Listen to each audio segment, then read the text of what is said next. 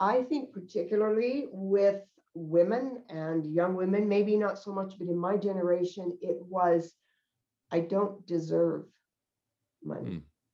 What do you mean by that? It's that maybe it's okay that mediocrity is okay to not get out, to not make waves, to not step outside of the box and just to not not make waves just go along with the flow. And if you if you to, to not step out and get uncomfortable because you might fail. When you start doing things with money you might fail. So here's the big question. Have you ever been so financially frustrated from years of poor financial decisions only to wonder why didn't they teach me in school anything about how to manage money?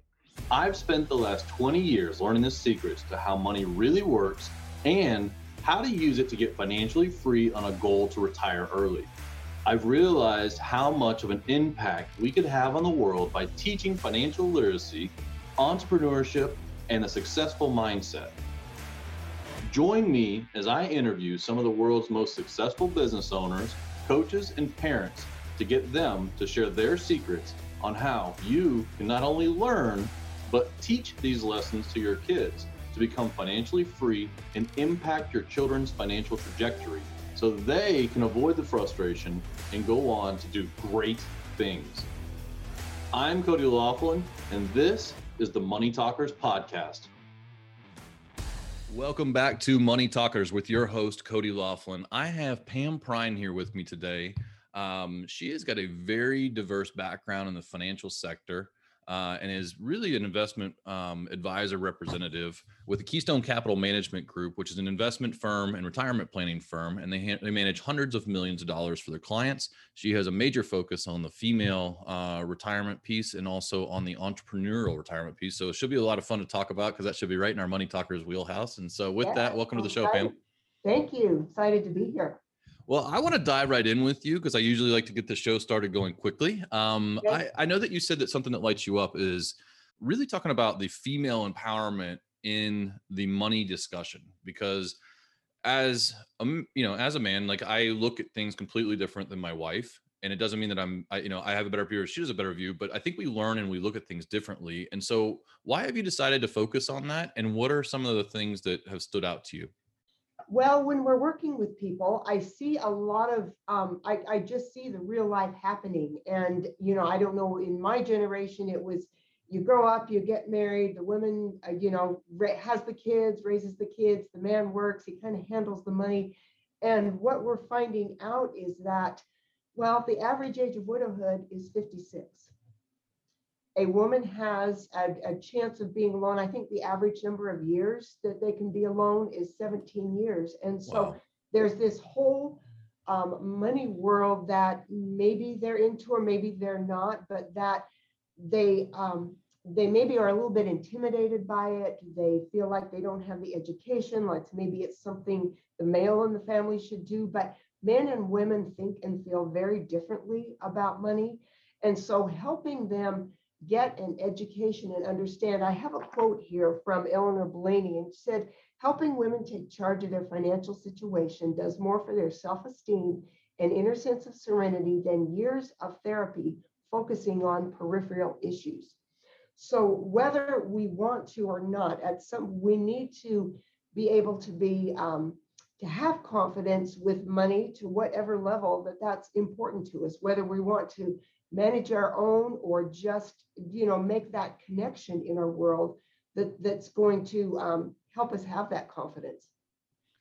Yeah and so um, I, I find that really fascinating because do you think there's differences in the generational piece about that? Because as i talk to people about kids and I, and I, and I learn things about you know like generation x is growing up now my kids are in that right. they consume things as far as information mm-hmm. vastly different than oh. my generation or older generations or anybody before them because all the information that we are like wow we've got all this cool stuff that's at our fingertips that's just that's normal to them right. and so do right. you um as, is this being a parent show for kids like what would be some advice to i guess start uh, well instead of retraining our brains like how would you train young people today to look at that or young women, I guess. it's interesting because we do have so much information thrown at us and it's the double-edged sword because it is just information and one of the things is we have to sort out what is correct information and what is just noise out there so i think that um, understanding the importance and, and i think we talked about this earlier we are taught how to make money but we're not really taught how to manage it and um, with the information out there it's it's not my mom's generation or how I was growing up. And we, we talked about, there were two things that weren't talked about in my home growing up. And, you know, one of them, we know what that is. And the other one was money.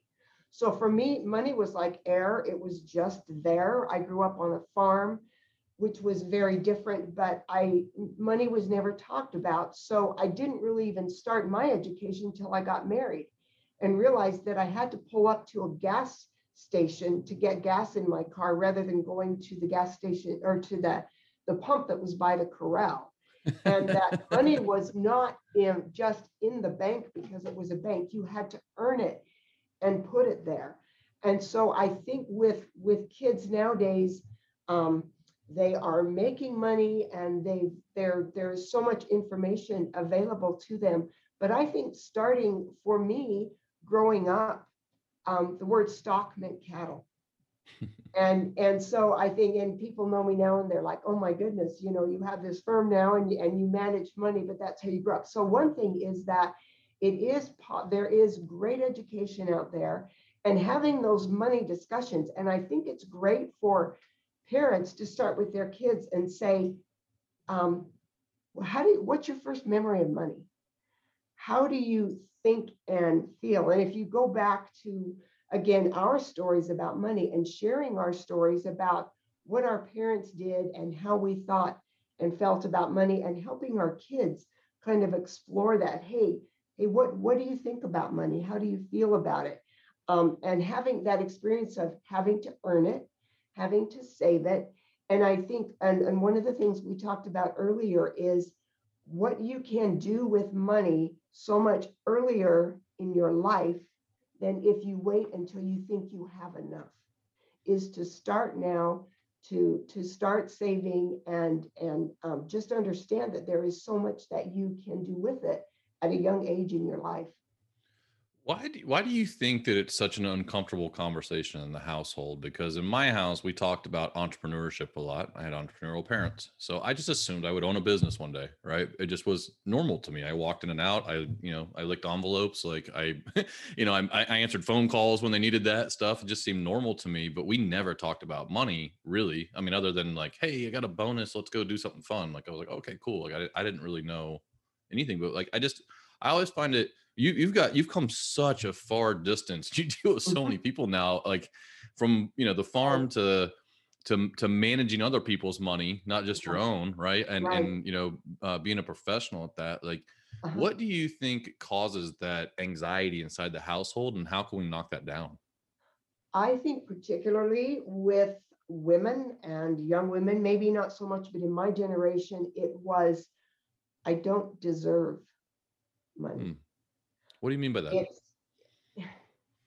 that maybe it's okay that mediocrity is okay to not get out, to not make waves, to not step outside of the box and just to not not make waves just go along with the flow. And if you if you to, to not step out and get uncomfortable because you might fail. When you start doing things with money you might fail. And it's and you don't want to do that. Just just stay on the path that's easy. I would tell and, people though that you will fail. Right, right, right. You're, it's part of the process. That's my my kids know that part of the process is failing and learning from your failures. You know, we talk about it all the time, and, and it's I like think, I think yes. that, but I think that that feeling of people like you might fail causes people to stop but you don't you will fail right? right? Like because that's that's like wait i will? Like why would i do it then? Because you're going to learn from it and you everybody fails. Everybody who's got success has failed a million times like and i think as parents if we can share those failures and those life experiences with our kids rather than just wanting to pave that that yellow brick road for them. And so i think in not talking about my parents didn't share the struggles they didn't share the failures they wanted to keep everything company and or, or comfortable in the family. And so just making them think everything was okay. And so, you know, with money wise, it's just, we're going to be okay. And you don't need to worry about any of the hard things. And I think if we teach our kids and share with them those failures and those experiences that that it can be so powerful them rather than trying to protect them I love that you said that. It's, it's a, that's, I think it's a great way to put it because I've told people that one of the reasons I have, mo- I, I started this Money Talkers podcast was I wanted to connect the relationship between parents and kids. Right. Mhm. And so if your kids don't know how to open a bank account and you do, you're a financial expert compared to them. Right. right if you start to have these conversations early and that taboo's gone i feel like I, i'm curious as you deal with the older generation because they've got the majority of the wealth a lot of times Right. with wealth Mhm. managers right Mhm.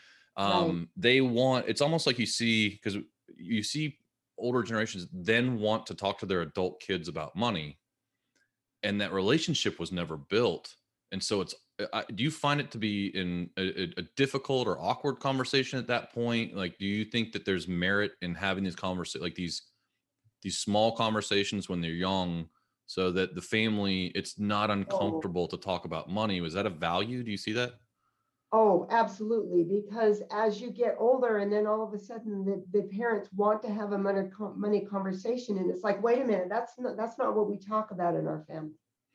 We don't talk about that. It's just going to be there and it's going to be okay but let's let's not talk because that can be uncomfortable.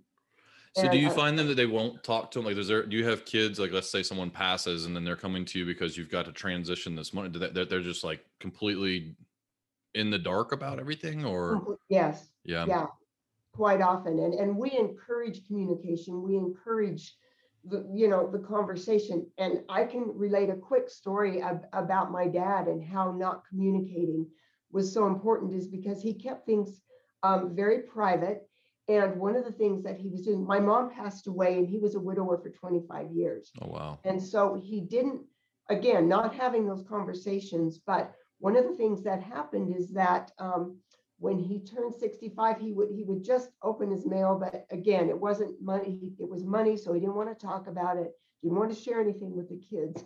And what we found is that he instead of he was getting these notices from an insurance company but he didn't want to didn't want to deal with it didn't want to know what it was and so we had found that not until he passed away that he was paying $1200 a month for insurance for 20 years that he didn't need. And his insurance company had been sending him letters that he didn't need this. So you can imagine $1200 a month over 20 years that he didn't need to be paying. It's what 200 almost 300000 yes, plus plus yes, the and- missing plus the missing uh, uh, you know 20 years of accrued interest and yes wealth and- and building is probably it's yeah. probably a million dollars worth of cost Yes, yes, over just not wanting to have a conversation. And it's like, and we're not thinking, oh, what we could have had, but what he could have enjoyed. yeah But again, it's that mums that conversation. And so, my goodness, my my family's a perfect example of just keeping the conversation mum. And um, you know, wow. That's that, yeah that's gotta that's gotta be a driving factor for you when you're trying to get these people to to open up. Right. and uh i you know i i i, I was in the boat when i lost everything and i was so far in the hole and i did i just didn't know what to do. I didn't really want to tell anybody. You know what? And i figured you know what? I am so bad off at this point. I'm just going to talk about it. You know and you know what happened? It was like i started to do that and it was really funny because friends that i had never had conversation would, would come up and start asking me about like credit or how are you getting out of this or what do you or i've got this problem. And we just start talking. And it's funny that my friends that that were let's call it money talkers with me uh-huh. have all been in the last you know what 12 years of this uh are all much better off financially than the ones that didn't the ones that Right. held it to themselves that tried to take the world on because the financial world is so big it's not set up for you to win you know it's set up Right. for fees and interest and you know uh and, and collection of credit and all this fun you know all these all these great fun tools that we dangle in front of ourselves right Right. Right, but but looking back, and this is really great to have this conversation because I wish that my parents would have come to me, come to us as a family and said, look, we had a frost come in, we didn't get the crops like we thought. We are not in a position to do this. We we all need to cut back instead of sacrificing things in their own life to keep everything comfortable around the kids. And if there's any, and even though I lived that, I started to repeat that history with my own kids. And so if, you- if you don't, um, you know, if, if, if you're not careful, you just repeat those same patterns. So I, you know, now later in, in life, I'm sharing a lot more with them, but I think that's important too, to, to just teach them the life lessons that, that we have learned and start at a young age, teach them savings, teach them, you know, how to spend, let them take their money, let them go to the store, um, you know, let them save up for something and, and feel that, that exuberance of, of the accomplishment and help them feel like money is a great tool in their life. Yeah, I, I'm glad you said it's a tool because it, it it is, and it's so personal and emotional to so many people. But you wouldn't be that way about a hammer if you're a roofer, you know. Like, Right, but y- right. everyone has to deal with it. And my my thought is, we're gonna have these money challenges. You're gonna take a money test, you know, all the time. You're taking money tests. You can either study for them or you cannot. Like, do you, if you want your kids to do well in the SATs, do you have them study for the SATs, or do you take all the books away and all the reading materials and all the learning stuff and, and never give it to them? Right, right. you know so I, I would uh, you know I'm, and i'm hoping to do that through this podcast and and and just talking about these things because i, I hope that parents see it much less emotionally Right. Right. And money is such an emotional, um, it's such an emotional issue that we don't realize. And sometimes we're bringing back fears from our childhood or conversations from our childhood that we have these, these conceptions about money and we don't really even know where it came from. And it was things that we would, you know, that, that we dealt with in our childhood. And I don't want to bring everything back as though, you know, our childhood is something we all need therapy from. But, um, you know, a lot of our misconceptions in the way we handle money comes from subconsciously about our, our experience growing up. we all have a money story Right. you know and we've written all these chapters and it's not like you can rewrite the chapters because Uh-huh. it's been your money story but if you're in chapter 19 and that's where you you know mentally picture yourself at Right. you get to write chapter 20 and on right. You know and that's the thing i think a lot of people don't realize is the paradigm of the way that you look at something is um changeable and it's you also it's influenced Right. right and Right. so that's one of the beautiful things i've learned doing this podcast and talking to people like yourself is that i have had some amazing conversations with my kids in the last year and a half because i've been taking these things in about talking about it and i'd feel like a hypocrite if i didn't and it's just there's been some beautiful moments where like i am just asking them what the, how they see the world and it's so I, i'm never right. So Uh-huh. i think a lot of times with parents when we have these holdups like we got to keep the house perfect because they can't know because there's stress and this but there's really stress in the background i feel like kids will feel that stress and and place it to themselves a lot of times instead of instead of realizing like no i'm not the problem there's a problem out there that's that they're, telling me about now so now i you know what i mean Uh-huh. you know what I mean I- by that? It's kind of a roundabout way to think. Like I'm trying to think about through that, Right. like just where you know, kids, if you don't talk to them about these things, if you don't share these problems, now you don't. I, I think there's a level, right, to so they don't Oh, go to sure. bed Uh-huh. terrified at night, Uh-huh. you know, or anything. Right. But Right. you know, they they want they should be involved in the family because that's the family unit. Right. And I think one thing that I, um, I'm thinking here is my parents, um, they kept conflict out of our life as kids. And Mm. it was a, it was a very comfortable, great way to grow up. But then as I got older and began to, to experience conflict, I thought there was something wrong Yeah. with me because conflict doesn't exist.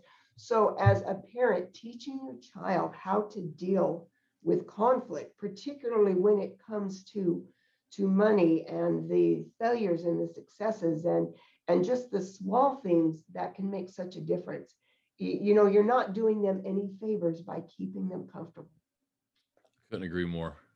Yeah. and that's a hard one, you know. That's a hard. It's a very hard one to do in the moment. You know, it's almost like talking talking about these. I you know, so I'm a big Stephen Covey fan, and one of the things he Uh-huh. teaches is, um, you know, when you learn something, you should go be to be a teacher of it because it will solidify it inside of you, and also you'll feel like a hypocrite if you don't follow your advice, Uh-huh. right? And so, I, I, it's it's very difficult sometimes when you catch yourself in that mode, you know, and you're trying to stop and you're like, wait a minute, I got to stop and bring that story back in. And, and I, but I find that if you're talking about these things with your kids, sometimes we have this ability to try and hide these things from our kids. And we do that in our mind as protection to them. But if we were open to have these conversations with them, it's also a reason because we know we're going to have to change and do something different and face Right. face the Mhm. mirror right? Mhm. If we're telling our kids where we're at. But I would also say that if you face the mirror, we all know that's the right way to go to get the problem solved, right? Yeah, exactly, exactly. So there's one, um, there's just a little fact I want to throw out there. And you talked about how, uh, what an impact when you learned about compound interest and the rule of 72 and, and those kind of things. But um, there's a, a question I want to throw out there. What does it take to blow $10,000 a year? On a daily rate, if you, what, what does it take to blow $10,000 a year? Was that uh 30 bucks a day? Twenty-seven dollars and forty cents a day. You're, you're almost right on there. But think about that. How many of us stop at Walgreens and we go in for lotion and a couple of things and we come out with thirty, fifty dollars worth of stuff? Yeah, don't take me to a Sam's Club. Yes, I cannot come out of Sam's. Club with a less than four hundred dollar bill. It's impossible. I don't even know what I get. I just walk out with all this fun stuff, and I'm like, yeah. And I'm like, what? I went in for ribs. Like, what? How did this happen? Right, or another, another thing that I do, I can't sleep at night, I get on my phone and I do on, I shop online. It's a lot of times when I buy, I mean, and you think, well, twenty-five dollars a day might be a lot, but it's really not. So if you think of what you might blow, just twenty-five dollars a day, ten thousand dollars a year, times that by thirty years. You can find- Make a huge impact. And I think those are the things Yep. that when, when kids can grasp around that, what a difference it can make. You know, and, and you, because too many times I think, oh, I have to save too much, I have to do too much, it's too hard. But it's the younger you start, the simpler it is. But we're not getting any younger. So, you know, when's the best time to plant a shade tree was 20 years ago, but when's the next best time? Right now. That's one of my favorite. Yeah. um, you know, I taught some kids, uh, sixth and seventh graders, and I showed them compound interest. And uh, I said, you know, how many of you guys have earned money? And you know, I would say I was in like a cotillion type thing, and so there was like, you know, um, probably most of the kids raise their hand because they're babysitting. Uh-huh. I said, can you make ten bucks an hour? And they said, yeah. I said, could you work one hour a week? Yeah. I'm like if you put that ten bucks away, you'll be a multimillionaire. Mhm. I think what? So you're gonna put in about thirty-seven thousand dollars. You're gonna have close to two million dollars if you put it just in an S and P fund, an average S and P fund with low fees. I'm like, and you just put that in a retirement account. I'm like, you, you guys will never have to do anything other correctly the rest of your financial life by putting forty dollars Yes. a month away. small, consistent acts. Yeah. And I, I wanted to share something with you that I'm um, doing with my grandkids because I have eight of them. And, you know, Oh, that's awesome. And I went into that spending, you know, mode and, and always want to do things. I thought, wait a minute. You know, I didn't do everything right with my kids, but with my grandkids, instead of presents and stuff, I want to give them experiences. Mm. And I want to teach them about investing young. Mhm. And so at every event, you know, for their birthdays and things, I and Christmas, I try to give them an experience with grandma and grandpa. But I also give them $50. I give it to their parents that they can buy stock with. And there's there's lots of different things, and I'm I'm not promoting certain stocks here. I'm not Yeah. not doing that, but there's a there's a site that they can go on. It's very child friendly. And even if they start by just seeing a Disney or a, a Coke you know, something that they, then they, we are having these conversations and they can buy fractional shares.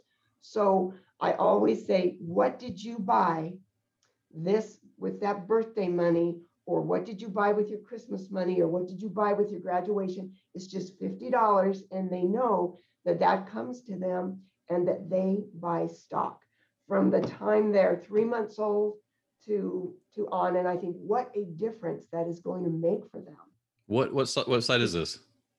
actually i use stockpile Stockpile. and i'm not promoting that particular particular site i have to be very careful I'm I'm yeah. it's it's very it's Kid very friendly. friendly. There are several you can choose from. It's just that something that I came up with on a on a personal um, basis, found that, and I use it and got the you know I'm working with my kids for my grandkids and and I just love that knowing that this fifty dollars and even the grandsons now they're 16 and 13 and they'll get on and they'll say oh i bought tesla and it went down and i bought amazon they get a little competitive but Yeah. i love that that they're learning Yeah. you know at this young age to Well, you know, I love that because my dad and I, uh, he did that with me, but we didn't have, you know, apps to do these things at the time. right So the newspaper would come and every Wednesday it would have a, a stock ticker list, and Uh-huh. uh, and I owned uh, Best Buy and Checkers, Right. Because I Right. loved Checkers burgers when they first came out. sure and, and now I look back, I'm like, oh, those are terrible. But I just remember, Right, and then Best but- Buy, I went to, I went, uh, not Best Buy, I'm sorry, I went to Blockbuster. It was, I had Uh-huh. Blockbuster stock because I'd always gone. I'm like, I go to Blockbuster. right sure uh-huh That's cool. And, Yeah. and I love that, that they get on and they call me and they tell me what they bought and how's it doing and oh, it's going down. And I thought, such great life lessons that learning. fantastic. Yeah, that's fantastic because So, the the conversation's got to be amazing. Right, right. And so, you know, like maybe I didn't do so much good with my kids, but with my grandkids, you know, I'm really trying to start them early. Hey, And your it's a- best it's- time to best time to plant the stock tree is today, right? right, right. Not 20 years ago. Yeah, yeah. or 20 years ago would have been the best time to do the stock tree, but today, by the Right. today. So So that's grandparents, that's a, that's a, a, a great thing. no, that's know, fantastic. Thank you for sharing that. And Pam, I Uh-huh. got to ask you, we've got to stop. So, um, Okay. where, uh, who should find you and where do they find you at? Uh, our website is keystonegroupaz.com. That's keystonegroupaz.com. We have a lot of webinars, we have podcasts, we have all kind of educational tools on there. Uh, phone number is 623-299-9710. We're here in Glendale, Arizona, but again, we're just a Zoom away. So um, it's made, you know, that the distance isn't a problem. But um, yeah, just reach out and have conversation. We can give you ideas. We can educate. You can get you connected. I've noticed that in my life, it's the connections that I have that are important. I am never going to be a technology specialist. It just is a weak, weak area. But I can have confidence in the technology around me because who I connect myself with.